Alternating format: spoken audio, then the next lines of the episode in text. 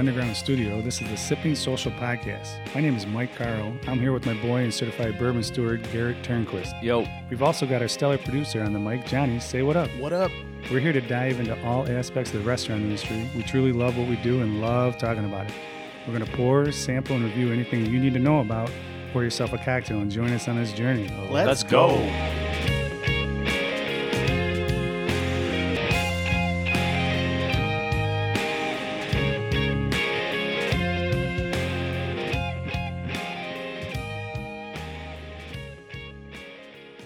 All right, thanks for joining us, guys. We got episode 65 of the Sipping Social Podcast here at the Underground Studio.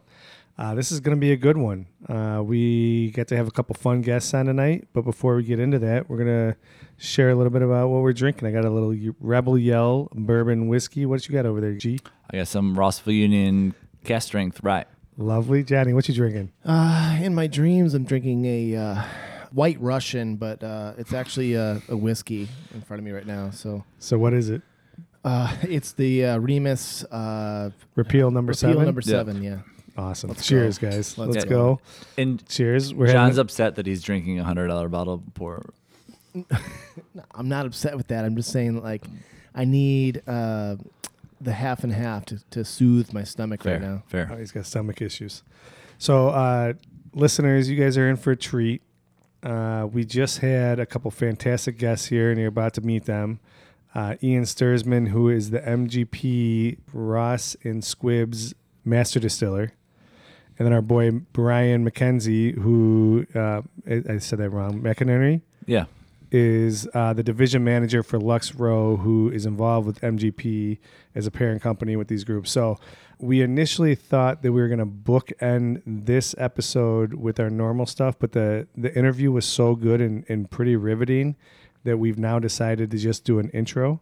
So here is the interview with these two gentlemen, and Ian is very, very knowledgeable, and you're going to want to listen to this. So yeah, it doesn't suck at all. have some fun, and then we'll catch you on the backside. All right, see you soon.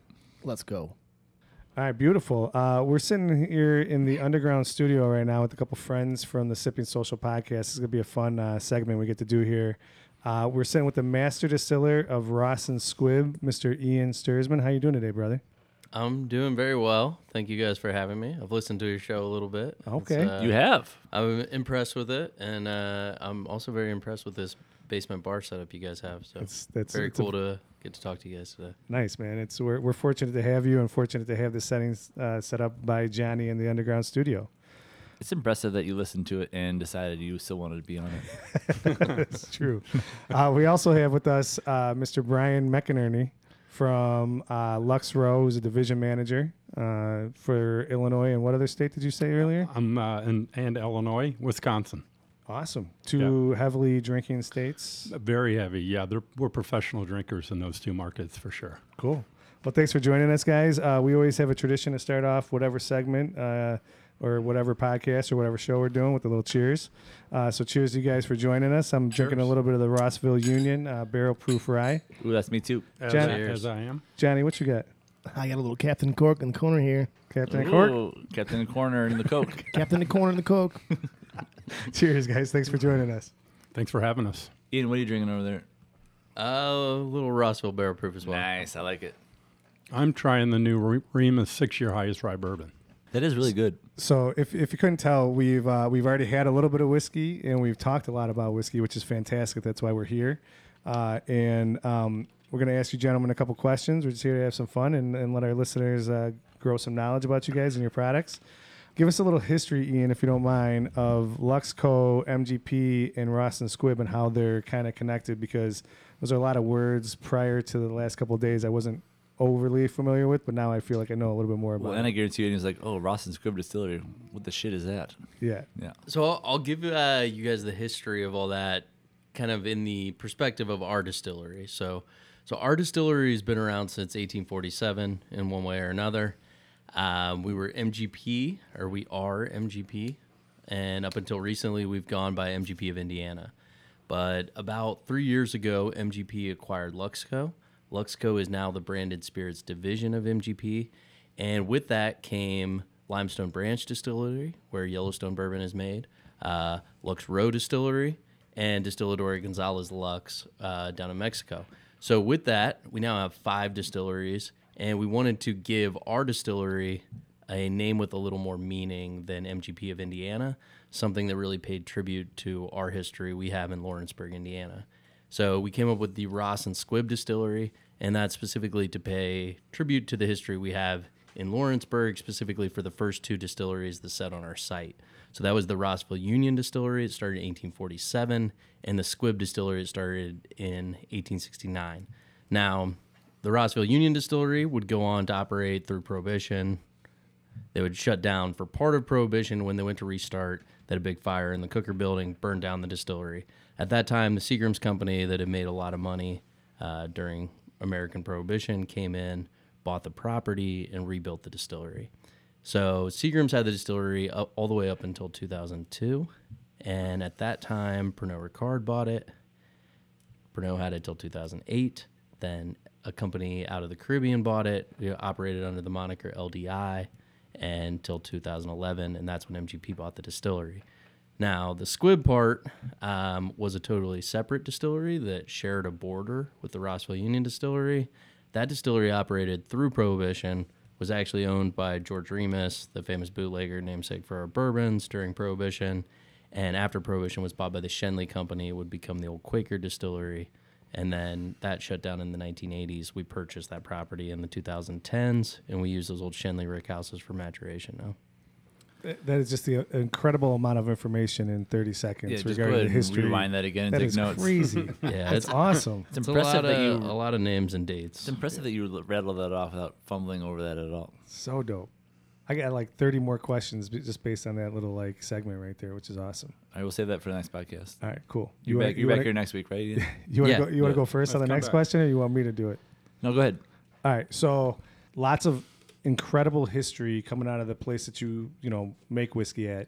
Tell us a little bit about your start in the industry and how you came to making the whiskey with this group, and uh, just so we can know a little bit more about you. Yeah, so my start in the industry was basically just blind luck. Um, I I went to school for chemical engineering. I got my start in my career at a paper mill uh, down in Chillicothe, Ohio, which is kind of middle of nowhere, Ohio. And I was a process engineer and a shift manager in a paper mill for a few years out of college. And I, I really wanted an industry change, mostly because the products we made at the paper mill were all going away. You know, we were making book paper, people go to Kindle.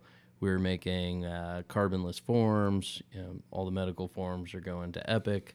Um, it was just a not the industry that I, I saw myself being in long term as a young engineer. Started looking a little bit, and I was just lucky because a recruiter called me uh, from this big distillery in Indiana I'd never heard of, and was like, "Hey, you want to come make bourbon at uh, at this distillery?"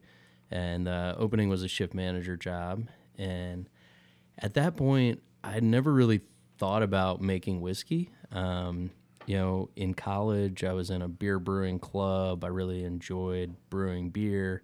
I was kind of into that. Uh, never really thought it would be a way to pay the bills.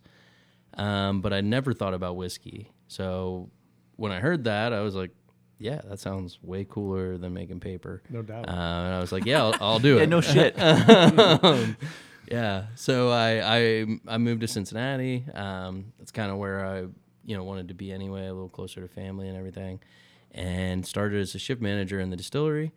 Um, you know, it was a really cool process to kind of start to get to know. I was just managing the the, the shifts, um, both nights and days, kind of going back and forth.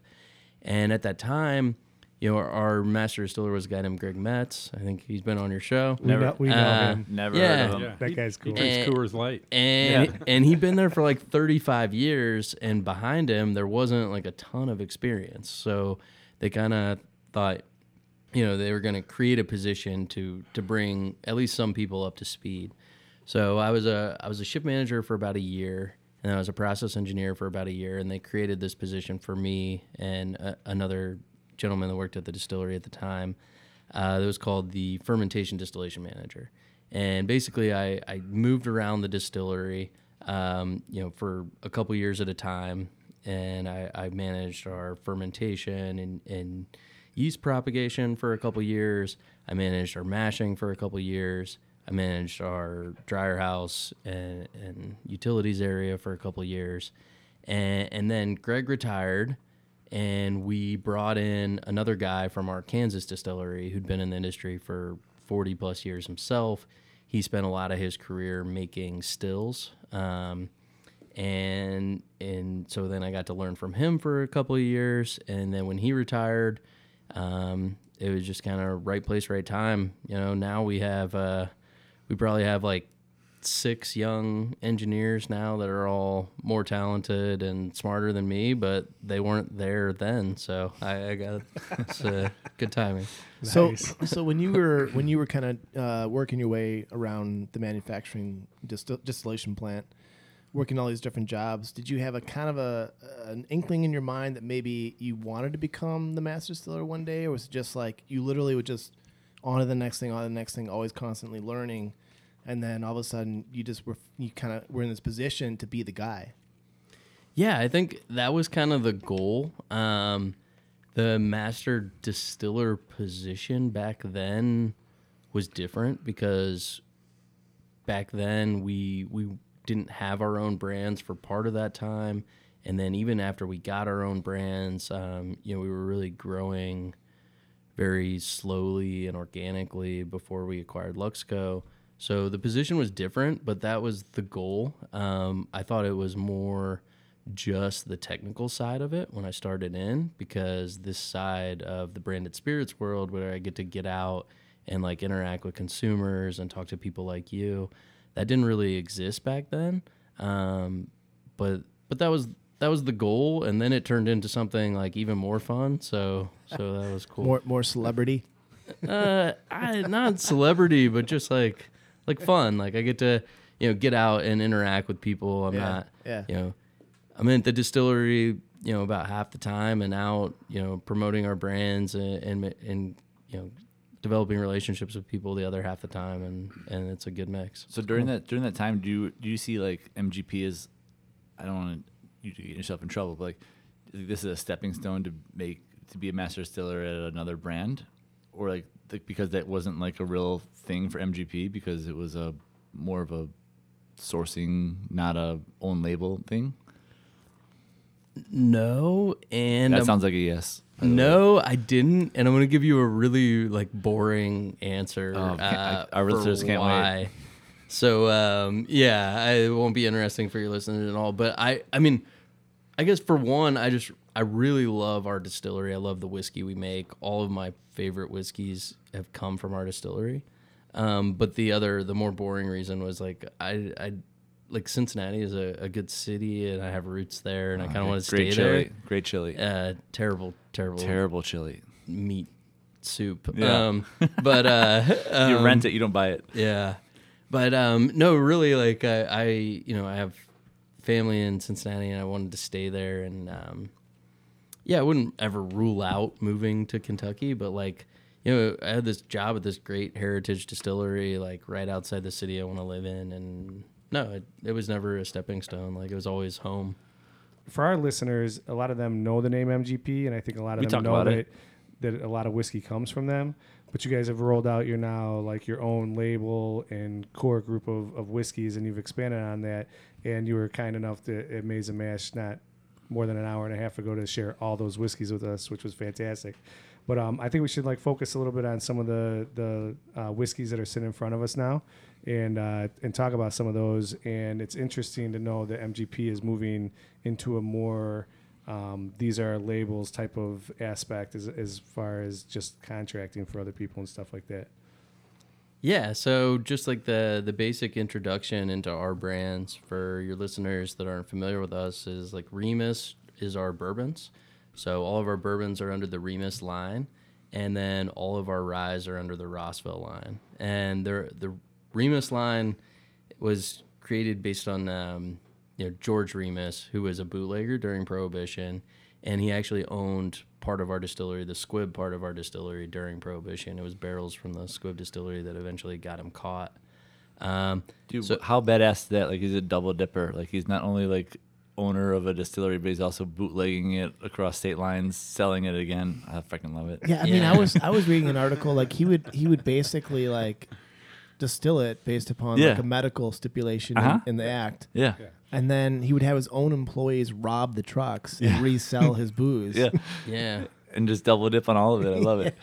What a what an American story. If there's Yeah. not a movie about that in the next like four years, a Netflix special, I'm I'm gonna be Yeah. furious. How And is there not He a actually Right. got his start up here in Chicago. So he he grew up in Weird, Chicago. weird that like mm-hmm. bootlegging and Yeah. like doing illegal shit didn't happen in Chicago. movie? He's probably a governor at one time of Illinois.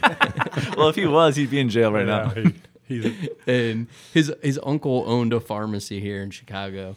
By the time he was 18 years Oh, Just- old, just stealing scripts. yeah, he by the time he was 18 years old, he put himself through pharmacy school and purchased the pharmacy from his uncle. And, and he got bored being a pharmacist as a teenager, so he decided to also put himself through law school. And by the time he was 21 years old, he passed the bar, and he was an attorney and a Pretty uh, smart guy. yeah, he was a pretty smart guy. So so after he became an attorney, he was a defense attorney. He started representing a lot of bootlegger clients early on in Prohibition, and he's like, these guys are just dumb hillbillies, but they're making a ton of money. Yeah. And he was like, you know, with my knowledge of pharmaceuticals and uh, of the law, like I can make a lot of money with this. So he moved down to Cincinnati because that was pretty close to most of the big distilleries at the time. And he was buying up distilleries because they were on sale during Prohibition. And he bought up a lot of pharmacies too. So he would legally get booze from the distilleries to sell under medicinal license at the dis- at the pharmacies. But then, like John was saying, he would he would rob his own trucks. He'd get those medicinal permits, and then as his guys were taking the trucks out of the distillery full of barrels, he would rob those his own trucks, take them to a farm outside of Cincinnati they called Death Valley Farm, and then bootleggers from all over the country would come pick up that whiskey from him. So he he became I'm so disappointed I was born now, not Well then. I would have for sure met you at that farm. you, you would have been a partner. Oh, for sure. I mean, uh, whatever whatever I could do to be a part of it, I'm in. And then that was that was quite a tangent off your original question just about our brands, but uh, but that's that's the tangent. Remus is Yeah. our bourbons, and the Should try? Rossville Union Let's try some Remus. is our rye whiskeys. So we're gonna first try. Which one do you wanna try first? Let's try the six year. so uh, the six year one? Irish rye. Yes. So this is a a pretty new product, just within the last few months. All right. So one of the things that we do here is that we super super judge whoever pours the whiskey. So I'm gonna let you do that, so I don't get Okay. judged hard. We get sound effects too. Yeah. So All right. Let's uh here. It's got to be perfect pours. Yeah. Absolutely perfect. So The uh, goal is to be even. I don't. Okay, even. I was That doesn't, wondering that doesn't what mean a four ounce each. perfect pour meant, but let's see. I I worked in the service industry, but I'm not like a pro like Two you for guys. two. You need a speed pour. It's been a while, and I never bartended. I just three, served. three for Killing three. You can use. one I could use like- that one. I think those are great pours, Thank you. especially for Johnny's heavy one over here. Yeah. what? I'm struggling I think you talking did. over here. I think you did a great job. Great Thank you. job. Talk us through this uh, this whiskey right here, please. So this is a, a pretty new product, and it's a it's a new mash bill. So everything we've done with the Remus line to this point has been really focused around two of our historic bourbon mash bills. Our our LESV that we call it at the distillery, which is our 21% rye bourbon. So it's 75% corn, 21% rye, 4% malted barley, and our LBSV, which is our 60% corn, 36% rye, 4% malted barley bourbon. Right, real quick, we've talked about before having a low rye MGP bourbon and a high rye MGP bourbon. So this is a blend of the two. No, no. So this is a totally new mash bill outside of those two that we've historically done with the Remus. Everyone's brain just got blown. Yeah. So this is our 49% rye bourbon, which we just started making about seven years ago. So this six year is the oldest of what we have. And it is 51% corn, uh, 39% rye, 10% malted rye. So a combined 49% rye. And we, um, we were really pretty surprised with the way this turned out. I mean, we love the way that it turned out, but it's not as rye forward as you would think from a 49% rye bourbon. It, it's more very sweet up front. It's like very maple syrupy, brown sugary up front. And that rye spice just kind of like melts into the palate um, where like you don't even know how it got there, but by the end of it, you like know it's there. And it, it's almost I describe it to a lot of people as like a ginger snap cookie type of flavor is what I personally get from it. So, how long ago were y- has it been since you've been the master distiller? Um, so I- I think I like technically got my master distiller certificate, which is was kind of like a, a thing we did at the distillery um, in 2019. So we had this kind of like So formalized master distiller program, but um, but really I've had creative control of our brands um, for just about the last three years. Okay, so would you say this was like started before you, and then you're just finishing off the the, the project? Yeah, so like I I didn't come up with this mash bill. Um I at the time when this mash bill was come up with come up with Yeah. that's Yeah, you got it. um yeah. Created. Uh yes. At the time this mash bill was We'll edit- created. We'll, edit, we we'll edit that out. um sorry. no, Don't no, apologize, no, we dude. won't. It's all good. At the time this mash bill was created, um, my function in it would have been like, hey, figure out how to actually run this in the distillery. Sure. So like somebody else came up with the grain percentages. Um, it was actually our director of quality at the time, a guy named Dave Whitmer, and and then they were like, okay, now run it in the distillery. So I would have been tasked with like, okay, so we have this this res- new recipe. Like, how are we actually going to make that work and run it in the distillery? Would have been my input into the original distillation of this. So I mean, like I would say, like even though you weren't the master distiller, you created this bourbon. I mean, you you made it happen. Yeah, yeah. Like someone else had heavily the, the, the brainchild, right? Heavily but you were the one who's like, okay, now this is how we make it happen. Mhm, yeah. So I would say this is like your baby. Yeah, no, it, it is. And I mean, this is the first time we released it. Like the last few years, me and our master blender, a guy named Sam Schmelzer, uh, who's been doing it a long time. It was nice to really come out good. today too. Uh, yeah, he couldn't make it today, but um, but we've been like really keeping our eye on this stuff. We've been excited about it for a few years, and we thought this year it it was ready to go. Dude, it's it's tasty. It's got like great a lot. color. It's got Great great, nose. I think the it's a it's an interesting mash bill, right? You don't see that every day.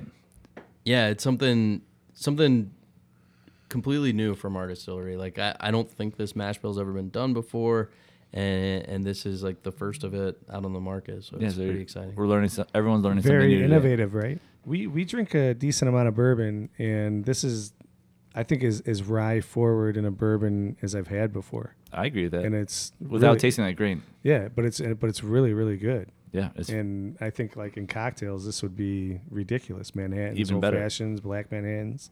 you love be- Black Manhattan. I do. They're they're tasty. So, cheers to you, man. That's that's really good. What's the MSRP on this? And this is available in Illinois.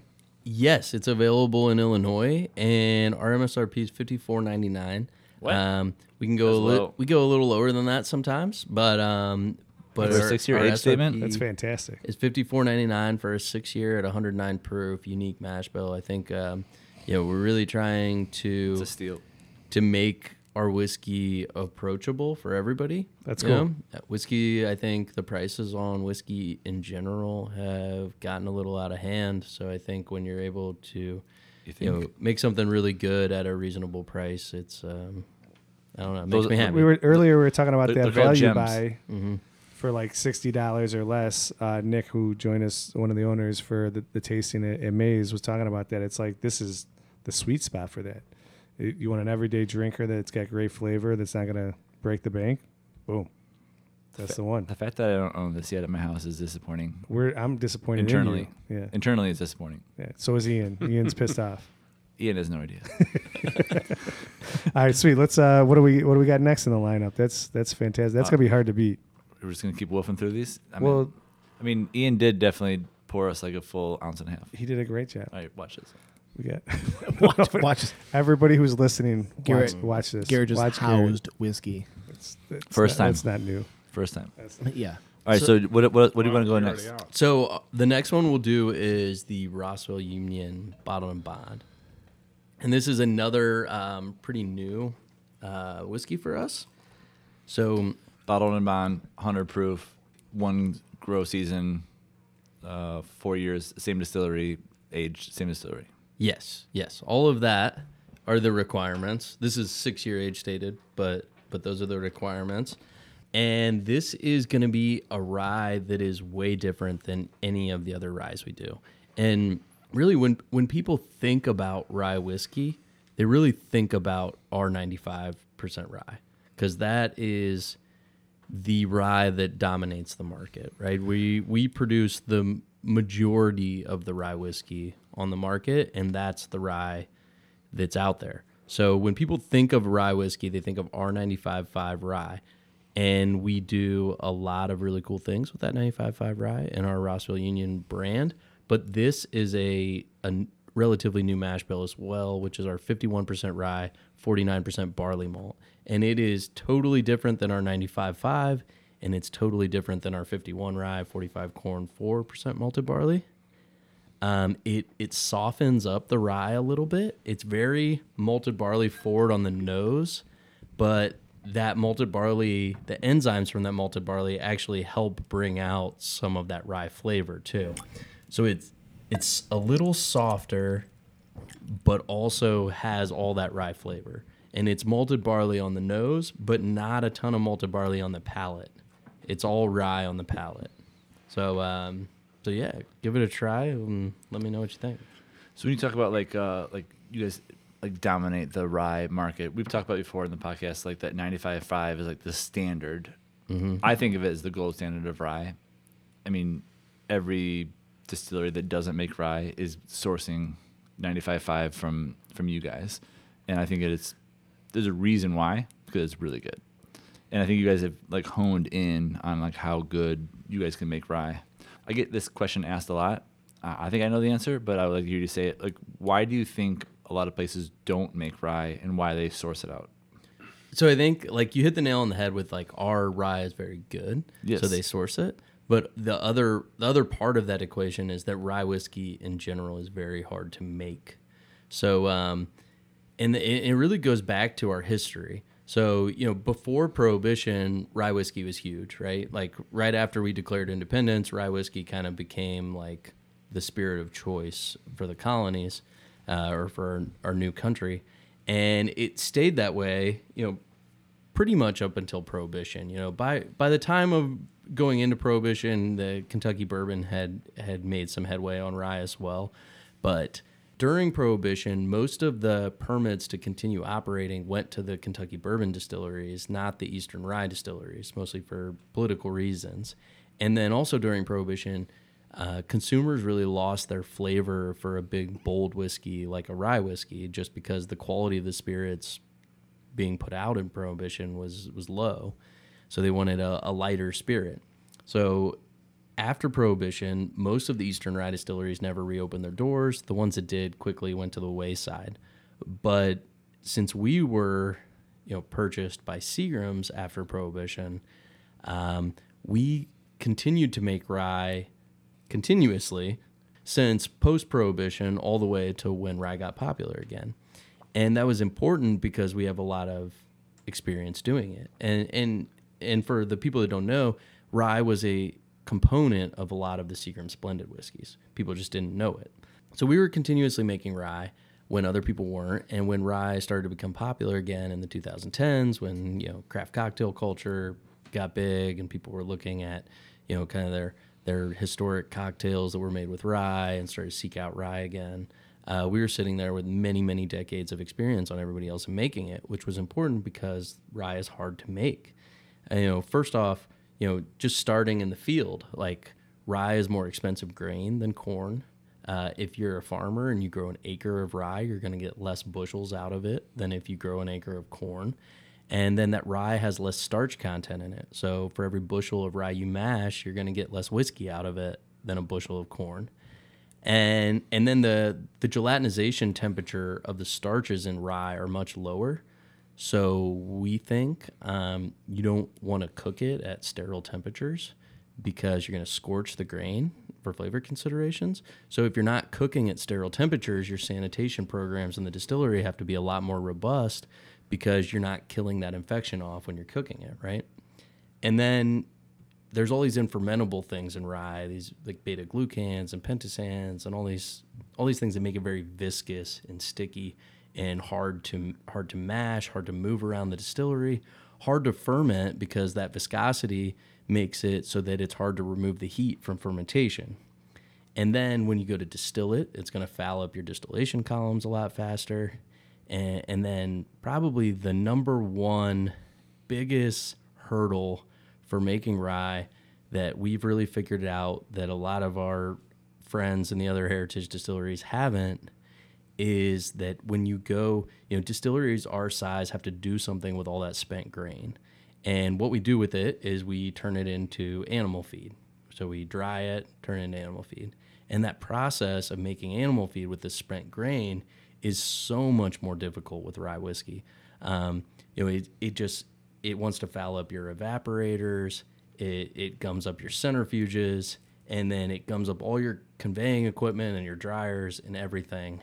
And we, since we've been doing it for so long, and we have so much experience with it, we've figured a lot of those hurdles out, how to overcome those hurdles. Even in the last, you know, 10 years since I started at the distillery, we're able to make so much more rye whiskey now than we were able to then because we've we've come up with some pretty creative solutions for a lot of those hurdles.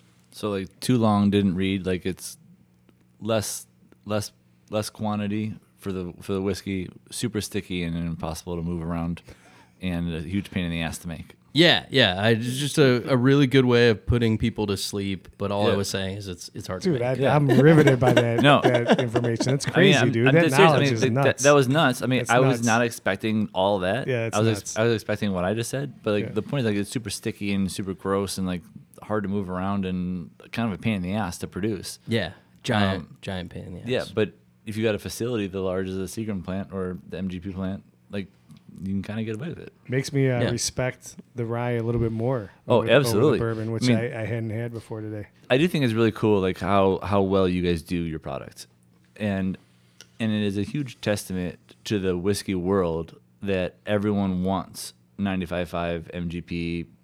I mean, how how many how many bottles have have we like been shown as like uh, as buyers for a restaurant? Uh, here here we got this new label.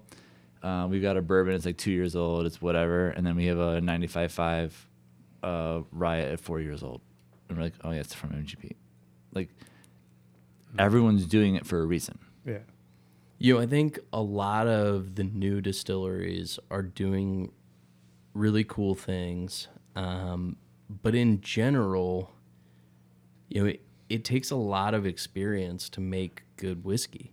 Um, and like Yeah. over generations, right? Like as distillers, our feedback loop is super long. Like it's not like making beer where like, you know, you ferment it and then you try it and if it doesn't taste good, then like you do something else, right? Like like we're putting stuff away in barrels that's gotta sit for, you know, four, five, six longer years. So like you don't know for sure, right? Like what that's like for and say those six years. So then like your first change is six years later, right? Like, oh, we got to tweak this a little bit. That's six years. So it's really hard. Um, I think some of the the new distilleries are doing a phenomenal job at it, but in general, it's hard to make really good whiskey without that history because you know like i get the benefit of learning from guys like greg metz and all the master distillers that came before me at this place. Like like one of my favorite things to do is go down into the our basement uh, where all of our engineering files are and just like like pick through pages of all these trials that Seagrams did back in the day and like say like oh wow okay like that makes total sense. Like maybe we retry this one and and you know see for ourselves.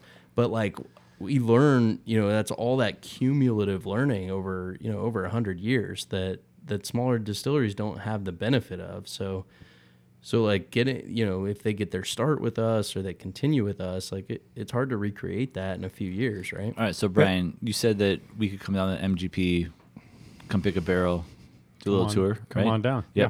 All right. So when we go down there, I don't want to see like anything else except this basement with all of the the the research, and I just want Ian to like poke me around like, well, here's a binder of from 1996 uh, and what they did, and I just wanted to look at what you guys are talking about because I think that's super interesting. Like, there's a lot of research down there and a lot of learning.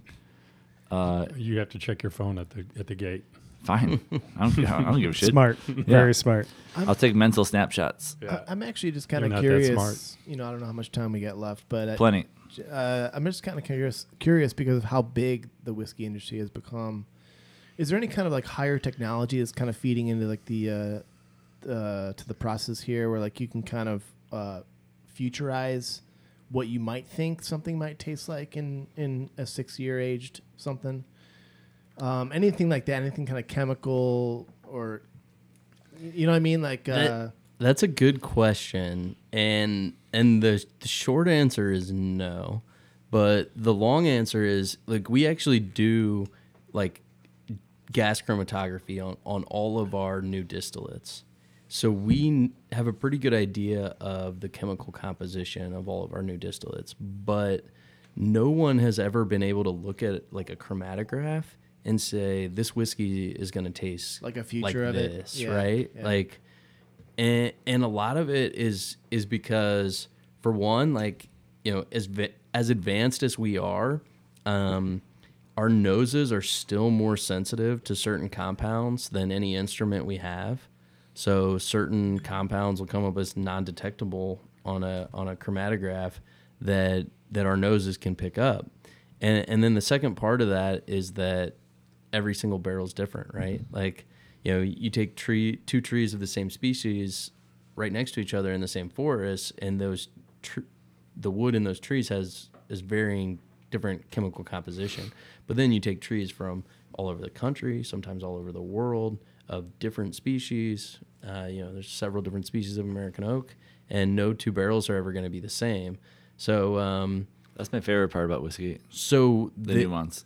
The way we decide how what that whiskey's going to taste like in the future is all based on just sensory, right? So we just do we do sensory analysis on every product tank that comes out of the distillery and and we're in a unique position because we actually decide what's going to get barreled and what's not. Every other distillery anywhere close to our size has to barrel everything they make where we don't because our distillery um, is so versatile. So we make a lot of gin, we make a lot of GNS, grain neutral spirit. A lot of people call it NGS, neutral grain spirit, basically vodka.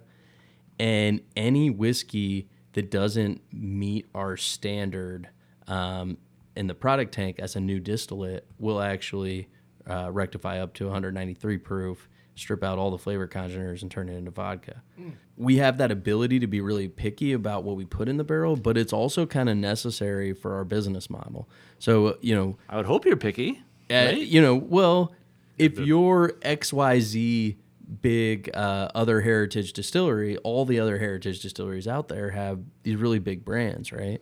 And if they make, you know, five batches a year that they don't really love, um, they have the ability to take a few barrels from that batch and mix it with a few hundred blend, barrels yeah. or a thousand barrels of you know of good stuff and and nobody knows the difference in that in that big brand right but with our business model a lot of our smaller customers you know only own barrels from one batch from a given year or or maybe just one batch ever um, so if we were putting away batches that you know we weren't super proud of, it would be really detrimental to those smaller customers. So so it's kind of a combination of we we have the ability to do it and other people don't have the ability to do it, but also um, with our business model, like it's more necessary to do it as well. Dude, that's uh, that's super badass, and, and a lot of information coming from you, and the knowledge that you're spending tonight has been fantastic. Uh, we're gonna wrap this up. You got one Um, more portage we- to talk about real fast. We do, and I just want to cheers to George Remus because this is like the ultimate bootlegger right now that we've learned. what an all Ohio legend. Absolutely. So, but hang on. Let, us cheers these gentlemen for joining us. Cheers to George Remus, Ian, Brian. Ian, Brian, Appreciate John, you guys Mike. any time. John, Thank Garrett, guys. thank you. Um, this unbelievable the information and the knowledge you have. And um, one of the things I'm impressed about coming out of this conversation with is the history and the lore and the tradition that you guys carry on with while trying to be innovative with what you do. So I applaud you guys for doing that and and continue doing that because the stuff you guys make is well, and doing that fantastic. plus also contract distilling. Like, Yeah. that's it's it's got to be difficult. Lot lots going on. So I mean, you're you're focusing on this, but also like you understand like your business model is this whole other thing. yeah, But t- tell me, t- t- tell the uh, listeners a little more about this Remus. I love this. Is my my favorite pour of the night. So this is our Remus Repeal Reserve, which is kind of our. We do this once a year. Uh, it's the favorite part of my job. Me and our master blender get together, and we just kind of have free rein uh, of going through our inventory in our rick houses and coming up with something different and unique every year. And the 2023 version, which is what we're about to drink, is Series Seven.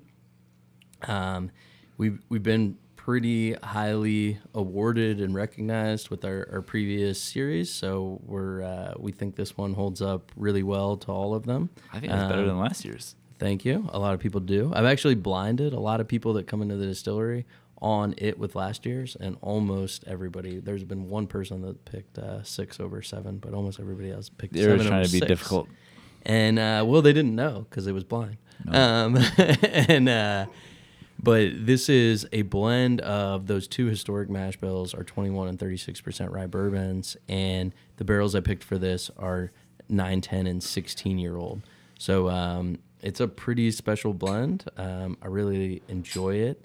The kind of what we were going for when we created it was we wanted you know something that was almost like opening uh, a fresh box of cigars on the nose. It's very um, tobacco forward, leather forward, wood forward, and then on the palate you get a ton of cherry notes. Um, and then it finishes more with that the smoky leather tobacco notes again. I get the leather and It's tobacco tasty. for sure. Um, I think it's really cool that um, as a master distiller, like you, it's like I picked barrels from different levels and like specific spots, like and that's like telling someone else to do it. Like no, I went and out and tried those, and I wanted those part of this blend. I think it's super cool. Yeah, and and it, it is, but um, but our master blender does like a lot of the heavy lifting as well. Well, of course he does, but Um, like you were you were a yeah. part of that. Like yeah, you hear a lot of master blenders like uh they're like faces of the brand, right? hmm And I I don't think that you're not that, but like I think you also are showing our listeners that you are also very hands on. yeah, yeah. No, um, no, I love like being in the distillery. Like I I get to be in the distillery less and less, and you know I I talked a little bit earlier about the complexity of the distillery and all the the different things we do, and it's definitely like more than one person can handle. So it's definitely a team effort. We have a really big technical team, um, but I try to be as hands on as I can still. You know, a lot of the young engineers that I mentioned earlier, um, I try and kind of mentor them as much as I can.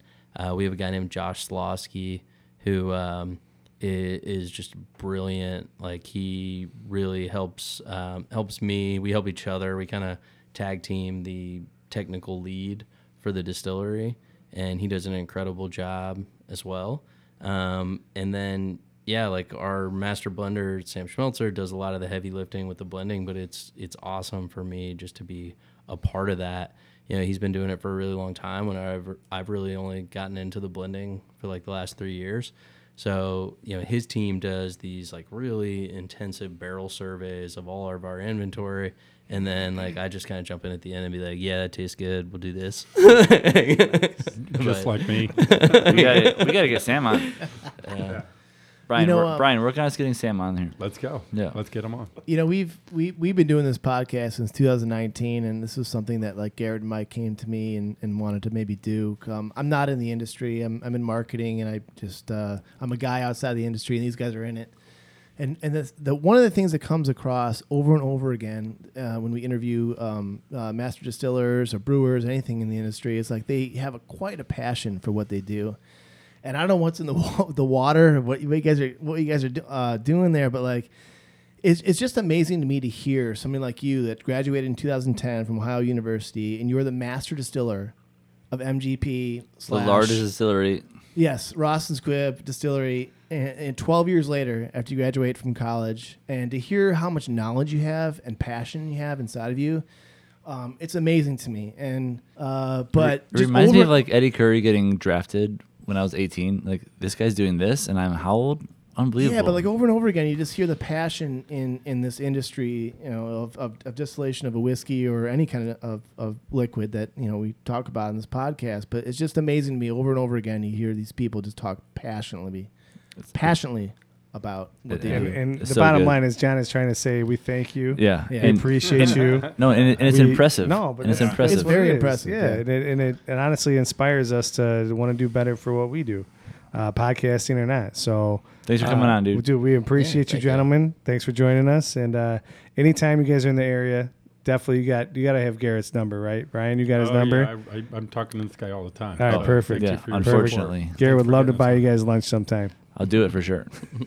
Any, any other products you guys have? Just plug it real quick, or, or something about the distillery. No, uh, there's no more products I want to plug, but I want I do want to say like keep an eye out on us for the next couple of years. You know, we have uh, we have a lot of cool stuff that I can't talk about quite That's yet great. coming out, but uh, I can't wait keep to an hear eye on about our brands. Like I think we're gonna impress some people over the next few years. I can't wait to tell me in about three minutes. and the next time you come on the podcast. But dude, we appreciate you guys. Thank Cheers, you. gentlemen. Thank Next- you so cheers. much. Next time we do this, we're doing this in Lawrenceburg. All right. Oh, there you go. Oh, we'll that's we'll bring the good idea. podcast down. Yeah. Yeah. And We're back. There you go.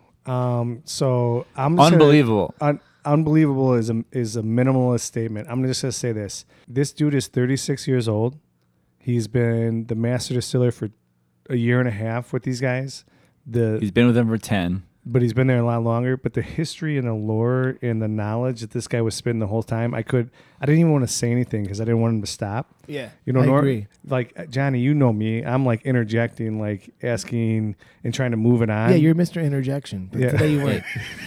I'm just kidding. so no, but I, I, love try it to though. tell but, you like, stuff, and you keep interrupting me all I the time. always interject. But no, this guy was like his his knowledge and his information was ridiculous. That's all I can say. Yeah, I really enjoyed listening to everything you had to say. Flabbergasted. Yeah, and, and I was just so impressed. At, like this guy, like I, like you said, he was like ten or twelve years ago. He was in college, and now he's the master distiller of one of the He was- largest distilleries in the He United was an, States. an engineer for a paper company. Yeah, it's crazy, crazy, crazy, crazy, crazy. It's awesome. So we want to thank those guys for coming on first and foremost. Um, I hope you guys as listeners enjoyed that as much as we did. You should have seen Garrett over here. I thought he was like a had a rocket launcher like strapped to his his chair. Yeah. Every time this guy stopped, he, Garrett was about to like launch with like a new question. It was badass. I had so many, so many follow ups. Like I think that the whole interview could have gone like four and a half hours. And thank God we hung out before at Maze and Mash Yeah. because I got a, a couple of those out, and then I convinced him somehow to ride in my car back to the underground studio, and I got to pepper him with some more questions. And I just, I was just a fly on the wall for that conversation. Garrett just hammering this. one of my with favorite questions. questions I asked him was like, it was like, um, so Greg Metz was there. You came out of college. Uh, you're doing your thing, whatever, and then you got hired on at MGP. How in the world did you get the job of master distiller when all these other people around there, like, lots of, probably a lot of people there like know more about whiskey than you do, and like, he's like, right time, right place, and that was and that was it, and I was like, it was like a, a three or four second like dead silence in the car. I was like, all right, Bam, yeah, killing it. Um, I will tell you this. Uh, he's very smart. between Rossville Union, their rye, George Remus, their bourbon. Never the biggest fan of that product, but Not- after talk, I, I'm Yeah, not dogging it. I know. I'm I'm with you on that. Not not the biggest fan of the product, but after learning the history and where they come from and how much they know about these products and like they're intense about it, um, I'm probably gonna drink a little bit more of it. Well, not yeah. gonna lie. I don't know. I've never had that Rossville Union barrel proof before Today. today, And you loved it. That was ridiculously good. Yeah. Yeah. And what was the? Do you remember what the what the proof was? It was 117.2 proof.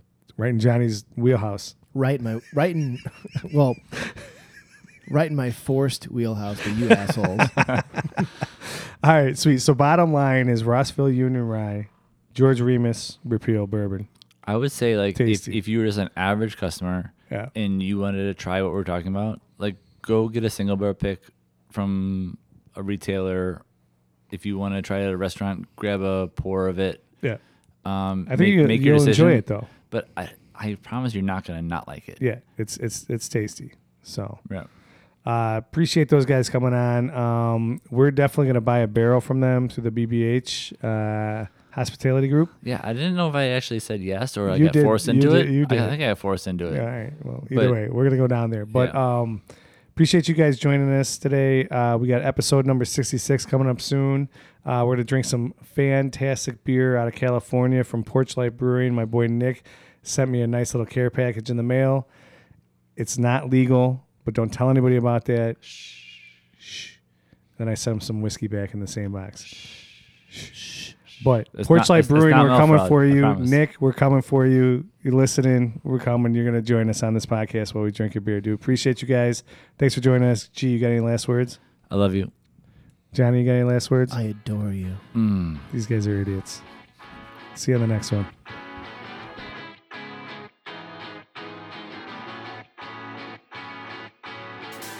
First of all, we'd like to thank our listeners, our families, and friends that support us. We couldn't do this without you. Subscribe to us on iTunes and Spotify. Follow us on Instagram and Facebook. Tell your friends about us. Big thanks to our producer, Johnny, in the Underground Studio. Also, a shout out to Johnny Perona and Davenport Ed. That's the rockin' music you're hearing in the background.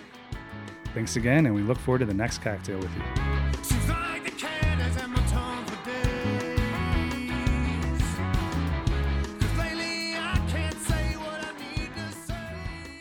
I'm ready to go when you guys are ready to go. All right, you guys want to wait, wait like an hour? We have to be somewhere in 10 Yeah, minutes. Check We one, got a two, nine minute check. podcast coming up right now. Welcome. Welcome, Ian. Have a great night. and uh, good to see you. We'll see you next time.